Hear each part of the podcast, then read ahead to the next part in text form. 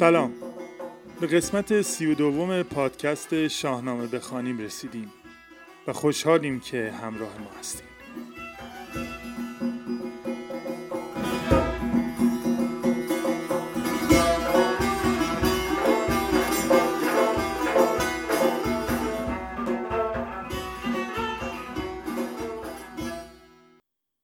شنیدیم که نوزر برای رسوندن پیغام منوچهر شاه پیش سام میره.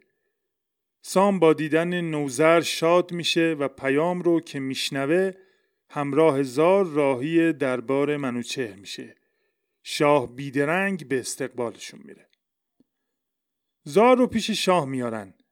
منوچهر شگفت زده از دیدار چنین جوان برومند و زیبایی از سام می‌خواد که بی سبب آزارش نده. سپس سام سرگذشت زال و داستان سیمرغ را برای منوچهر میگه. شاه از ستاره شناسان می‌خواد که طالع زال رو بگن. به شاه نوید میدن که زال پهلوان بزرگی میشه. منوچهر هم خلعتی سزاوار و زر و دینار و اسب و چیزهای دیگه مهیا می‌کنه و عهدنامه نو برای فرمانروایی کاول و دنبر و هند و جاهای دیگه به نام سام می نویسه. سام به شادمانی و شکرانه شاه را آفرین میگه و با زال راهی زاولستان میشه. بزرگان یکی یکی از همه جا برای تبریک پیش سام و زال میان و سام به هر کدوم خلعتی در خور میده. بعد بزرگان و موبدان رو جمع می‌کنه و میگه که شاه دستور لشکرکشی به گرگساران و مازندران داد. سام و زال ناگزیر باید از هم خداحافظی کنند. پدر کندوه و بیتابی پسر را می‌بینه ازش می‌خواد بمونه چون که سرنوشتش همینجا رقم می‌خوره. سفارش می‌کنه گروهی از مردان جنگی و دانش پژوه رو دعوت کنه و تا می‌تونه در راه یادگیری روش نبرد و اندوختن دانش تلاش کنه و به یاد داشته باشه که در داد و دهش کوتاهی نکنه. زال هم به پند پدر گوش میده و چنان کاراشنا و دانا میشه که کسی در جهان به پاش نمی‌رسه. حالا بشنویم ادامه داستان.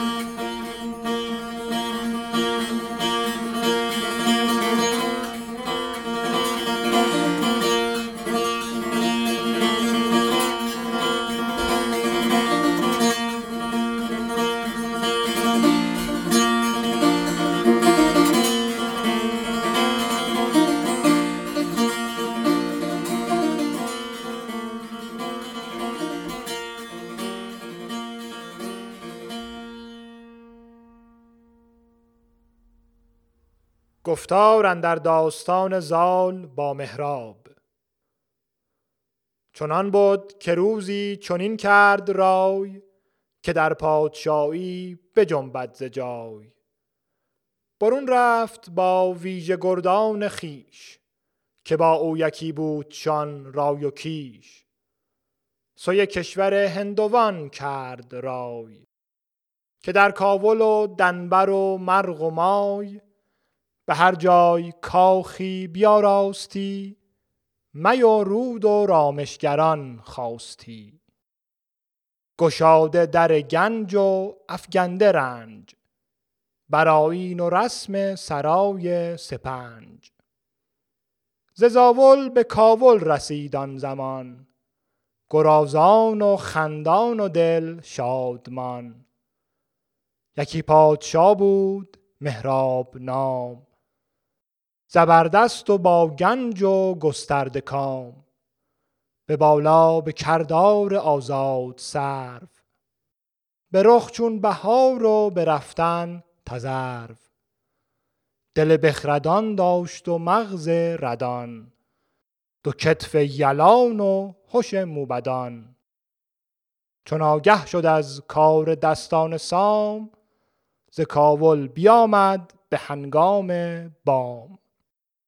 ابا گنج و اسپان آراسته غلامان و هر گونه ای خواسته ز دینار و یاقوت و مشک و عبیر ز دیبای زربفت و خز و حریر.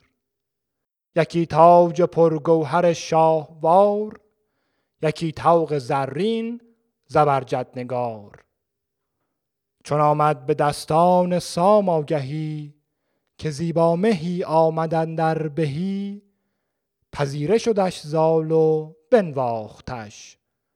بدایین یکی پایگه ساختش. سوی تخت پیروزه باز آمدند. گشاد دل و بزم ساز آمدند. یکی پهلوانی نهادند خان که بنشست بر خان او فرخان. گسارنده می می آورد و جام. نگه کرد مهراب را پور سام. خوش آمد هماناش دیدار اوی. دلش تیز برگشت در کار اوی. چو مهراب برخاست از خان زال نگه کرد زال اندران برز و یال. چنین گفت با مهتران زال زر که زیبنده تر زین که بندد کمر؟ یکی نامدار از میان مهان چنین گفت با پهلوان جهان. پس پرده او یکی دختر است که رویش ز خورشید نیکوتر است. ز سر تا به پایش به کردار آج به رخ چون بهشت و به بالای ساج. بر آن سفت سیمینش مشکین کمند. سرش گشته چون حلقه پای بند. رخانش جو گلنار و لب ناردان. ز سیمین برش رسته دو ناردان. دو چشمش به سان دو نرگس به باغ. مژه تیرگی برده از پر زاغ. دو ابرو به سان کمان طراز. بر او توز پوشیده از مشک و ناز. بهشتی است سر تا سر آراسته پر آرایش و دانش و خواسته. برآورد مر زال را دل به جوش چنان شد کز او رفت آرام و هوش. شب آمد پراندیشه بنشست زال. به نادیده برگشت بی خورد و حال. چو زد بر سر کوه بر تیغ شید چو یاقوت شد روی گیتی سپید در بار بگشاد دستان سام.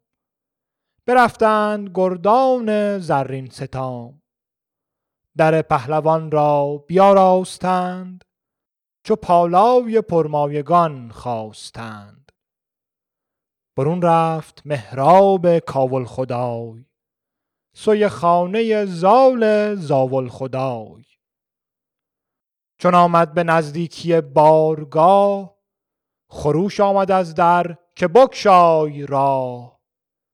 بر پهلوان اندرون رفت گو به سان درختی پر از بار نو. دل زال شد شاد و بنواختش. غزان انجمن سر برافراختش. بپرسید کز من چه خواهی؟ بخواه.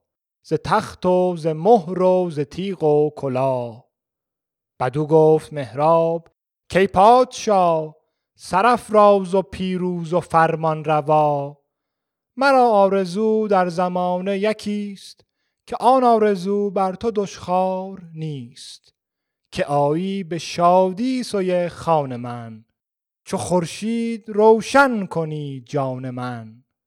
چنین داد پاسخ که این رای نیست به خان تو اندر مرا جای نیست. نباشد بدین سام هم داستان همان شاه چون بشنود داستان که ما می گساریم و مستان شویم. سوی خانه بتپرستان شویم. جز این هرچه گویی تو پاسخ دهم. به دیدار تو رای فرخ نهم. چو بشنید مهراب کرد آفرین. به دل زال را خواند ناپاک دین. خرامان برفت از بر تخت اوی. همی آفرین خواند بر بخت اوی. چو دستان سام از پسش بنگرید ستودش فراوان چنان چون سزید. از آن کو نه هم دین و همراه بود زوان از ستودنش کوتاه بود. بر او هیچ کس چشم نگماشتند مرو را ز دیوانگان داشتند. چو روشندل پهلوان را بدوی چنان گرم دیدند و با گفت و گوی مرو را ستودند یک یک مهان. همان از پس پرده بودش نهان. ز بالا و دیدار و آهستگی. ز بایستگی هم ز شایستگی. دل زال یک بار دیوانه گشت. خرد دور شد عشق فرزانه گشت. سپهدار تازی سر راستان بر این بر بگوید یکی داستان. که تا زنده ام چرم جفت من است خم چرخ گردان نهفته من است. عروسم نباید که رعنا شوم به نزد خردمند کانا شوم. از اندیشگان زال شد خسته دل. بر آن کار بنهاد پیوسته دل. همی بود پیچان دل از گفت و گوی مگر تیره گردد از این آبروی. همی گشت یک چند بر سر سپهر دل زال زر تا سر آگند مهر. چنان بود که مهراب روزی پگاه برفت و بیامد از آن بارگاه. گذر کرد سوی شبستان خیش همی گشت بر گرد بستان خیش دو خورشید دیدن در ایوان اوی چو سیندخت و روداوه ماه روی. بیاراسته همچو باغ بهار سراپای پربوی و رنگ و نگار. شگفتی به روداوه اندر بماند همین نام یزدان بروبر بخواند. یکی سرو دید از برش گرد ماه. نهاده به محبر از انبر کلاه. به دیبا و گوهر بیاراسته به سان بهشتی پر از خواسته بپرسید سیندخت مهراب را ز خوشاب بگشاد عناب را. که چون رفتی امروز و چون آمدی که کوتاه باد از تو دست بدی. چه مردی است این پیر سر پور سام؟ همی تخت کام آیدش گر کنام. خوی مردمی هیچ دارد همی. پی نامداران سپارد همی. چون این داد مهراب پاسخ بدوی که ای سرو سیمین بر خوب روی. به گیتی در از پهلوانان گرد پی زال را کس نیارد سپرد. چو دست و انانش بر ایوان نگار نبینی و برزین چونو یک سوار. دل شیر نر دارد و زور پیل. دو دستش به کردار دریای نیل. چو برگاه باشد درفشان بود. چو در جنگ باشد سرفشان بود. رخش پژمراننده ارغوان. جوان سال و بیدار و دولت جوان. به کین چون نهنگ بلاست. به زین تیز چنگ هاست نشاننده خاک در کین بخون. فشاننده خنجر آبگون. از آهو همان کش سپید است موی. نگوید سخن مردم عیب جوی. سپیدی مویش بزیبد همی. تو گویی که دلها فریبد همی. چو بشنید روداو آن گفت و گوی برافروخت و گلنار گون کرد روی. دلش گشت پر آتش از مهر زال.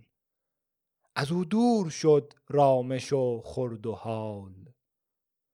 چو بگرفت جای خرد شارزوی دگر شد به رای و بدایین و خوی.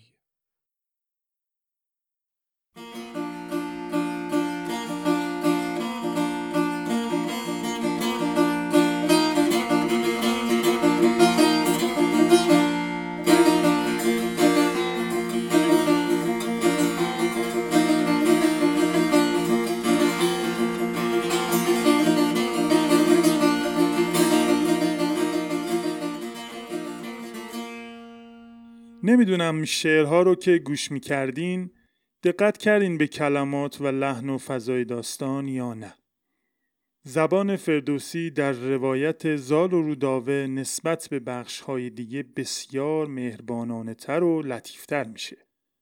در داستانهای عاشقانه جزئیات معمولا نقش پررنگی دارن. عاشقانه زال و روداوه به قلم فردوسی هم پر از نکته ها و توصیف دقیق جزئیات. فردوسی نه تنها روداوه که عروس داستانه بلکه احوال زال و مهراب و سیندخت رو هم به زیبایی و هنرمندانه به تصویر می‌کشه و توصیف می‌کنه. از همون اول برای مهراب سنگ تموم می‌ذاره.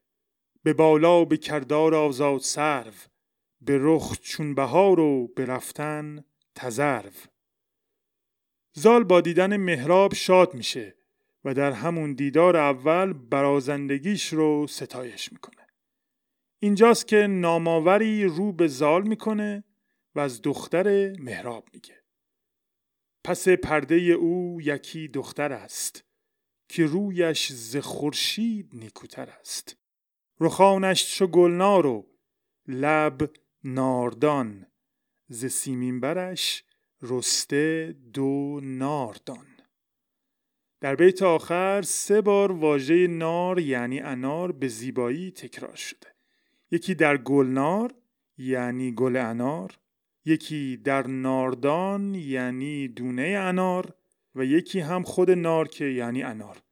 یه بار دیگه بیتو می‌خونم. رخانش چو گلنار و لب ناردان. ز سیمین برش رسته دو ناردان. با همین توصیفات که عشق معشوق نادیده در زال ریشه می‌دونه اما از مقدمه داستان که به قول سالبی زیباترین داستان عاشقانه است و به سرعت با دیدار دوم تموم میشه می‌فهمیم که آمیختن زال و خانواده مهراب بتپرست تا حدی مجازه. و از همون اول معلوم میشه که از ترس سام و شاه حتی نمیشه مهمون مهراب شد. چه برسه به زنگ گرفتن از خانوادهش اوضاع انقدر پیچیده است که همراهان زال فقط موقعی که حال و هوا و شیدایی زار رو می‌بینن جرأت می‌کنن از مهراب حرف بزنن. اگه دقت کرده باشین در ابتدای داستان حرفی از بتپرستی مهراب یا اینکه از خاندان زحاکه به میون نمیاد. ولی اینجا متوجه این موضوع میشیم. در بعضی از نسخه های شاهنامه در همون ابیات اول در وصف مهراب این رو هم اضافه کردن که ز زحاک تازی گوهر داشتی که خالقی مطلق اینها رو الحاقی دونسته. در شاهنامه از نسبت دادن بتپرستی یا جادوپرستی به هند و در اینجا کابل که انگار دروازه هندوستانه باز هم صحبت میشه. و کلا از دو آین هندو و بودایی اینجوری یاد می‌کردن. سیندخت مادر روداوه هم وقتی مهراب برمیگرده از زال و خصوصیاتش می‌پرسه. انگار داریم یک نمایش عاشقانه خانوادگی می‌بینیم. مهراب هم به سراحت از زال تعریف می‌کنه. رودابه میشنوه و ندیده عاشق و شیدای زال میشه و داستان عاشقانه ما اینجا شکل همین تیکه از شعر پر از اصطلاحاتی که به زیبایی هرچی تمامتر این تغییر احوال و عاشق شدن رو توصیف می‌کنه و حیفی که بلد نیستیم و یا کم به کار می‌بریم. و فقط به همون اصطلاح عاشق شدن بسنده می‌کنه. تعبیرهایی مثل دل به جوش اومدن پراندیشه نشستن بیخورد و حال گشتن. حال با هی دو چشم به معنی آروم و قرار و صبره برآورد مرزال را دل به جوش چنان شد که او رفت آرام و هوش. شب آمد پراندیشه بنشست سال به نادیده بر گشت بیخورد و حال. همچنین دور شدن خرد و فرزانه شدن عشق. دل زال یک بار دیوانه گشت. خرد دور شد عشق فرزانه گشت. یعنی عشق به خرد چیره شد و زار رو به کلی تو چنگ خودش گرفت. و در نهایت هم تصویر زیبای روداوه که دلش پر آتیش میشه و آرزو و تمنای زال جای خردش رو می‌گیره. دلش گشت پر آتش از مهر زال. از او دور شد رامش و خرد و حال. چو بگرفت جای خرد شارزوی دگر شد برای و بدایین و خوب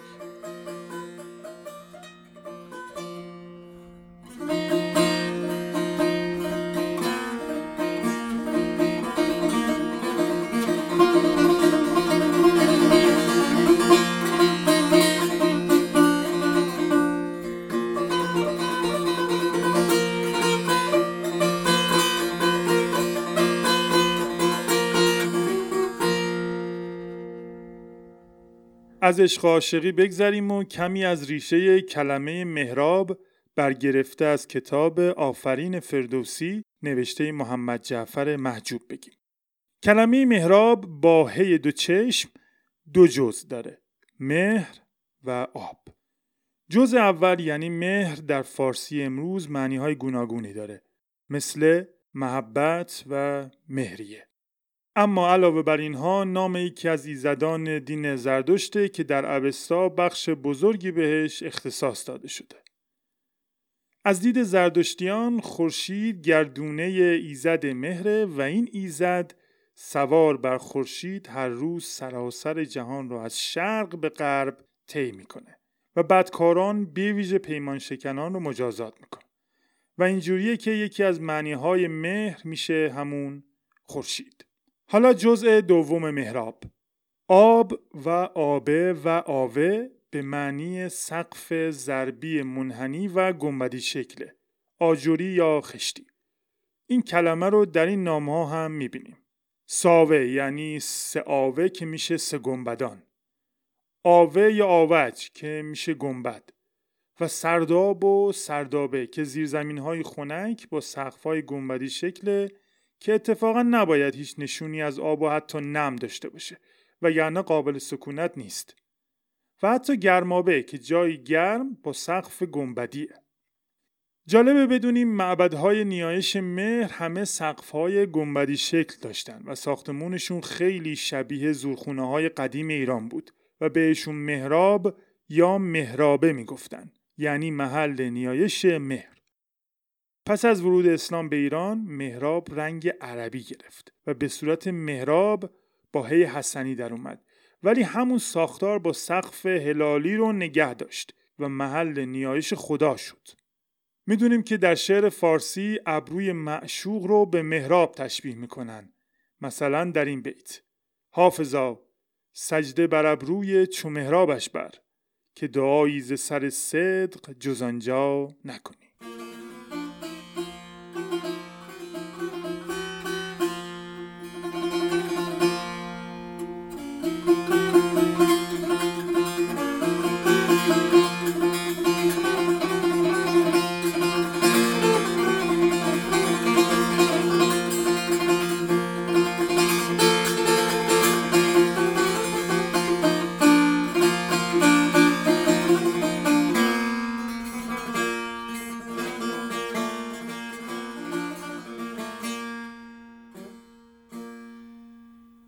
آخرای اردیبهشت احتمالا در رسانه های اجتماعی یا جاهای دیگه دیدین یا شنیدین که روز فردوسی یا روز پاسداش زبان فارسی رو گرامی داشتن.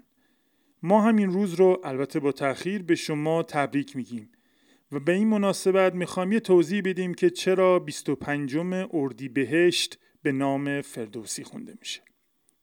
دلیل نامگذاری این روز برمیگرده به سالهای 76 و 77 خورشیدی و پیشنهاد محمد جعفر یاحقی استاد ادبیات دانشگاه فردوسی مشهد برای اختصاص روزی به بزرگداشت فردوسی در تقویم ایران.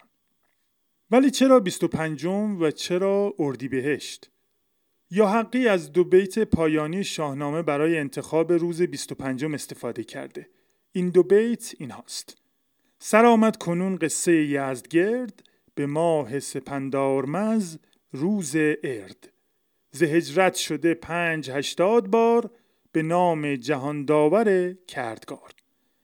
به ماه سپندارمز روز ارد یعنی ماه اسفند روز 25 ارد یکی از ایزدان زرتشتیه که روز 25 هر ماه به نام او نامگذاری شده. زهجرت شده 580 بار هم میشه 400 هجری قمری. 25 از اینجا اومده. ولی چون به نظر یا حقی اسفند وقت خوبی برای بزرگ داشت گرفتن نبوده شب عید و هوای سرد اردی بهش رو انتخاب می‌کنن که بهترین فصل ساله البته به نظرشون به نظر من هم البته به طور خلاصه درباره گاه شماری یا تقویم ایرانیان باستان می‌تونیم بگیم که سال خورشیدی به دوازده ماه سی روزه تقسیم می شده. هفته ای وجود نداشته. و هر روز از ماه رو به نام یکی از ایزدان و امشاسپندان نامگذاری می‌کردن. مثلا به روز اول هر ماه می‌گفتن اورمزد هرمز یا هرمز. نمونش در شاهنامه بخش پادشاهی جمشید اونجایی که صحبت از نامگذاری روز اول سال به نوروز میشه. به جمشید بر گوهر افشاندند. مران روز را روز نو خواندند. سر سال نو هرمز فوردین براسود از رنج تن دل زکین. هرمز فوردین یعنی روز اول فروردین. بقیه ای روزها هم هر کدوم اسم خاصی داشتن که شاید بعدتر بهش بپردازیم. فعلا روز اول ماه یعنی هرمز و روز 25 ماه یعنی ارد رو حفظ کنین تا قسمت های بعدی پادکست. خیلی ممنونیم که با ما و پادکست ما همراهین. اگه از پادکست ما خوشتون اومد به دوستان و آشنایانتون معرفی کنید بازم میگیم لطفا یادشون بدین که پادکست رو از همون ابتدا از اپلیکیشن های مخصوص پادکست مثل Castbox، Podcast Addict، Google Podcast، Stitcher، Apple Podcast گوش کنید. راه های ارتباط با ما در توضیحات پادکست هست. خوشحال میشیم ازتون بشنویم و بخونیم. به امید اینکه شر کرونای شوم زودتر از سرمون کم شه. دلهاتون به گرمی هوای این روزها. از خودتون و دیگران مراقبت کنید خداحافظ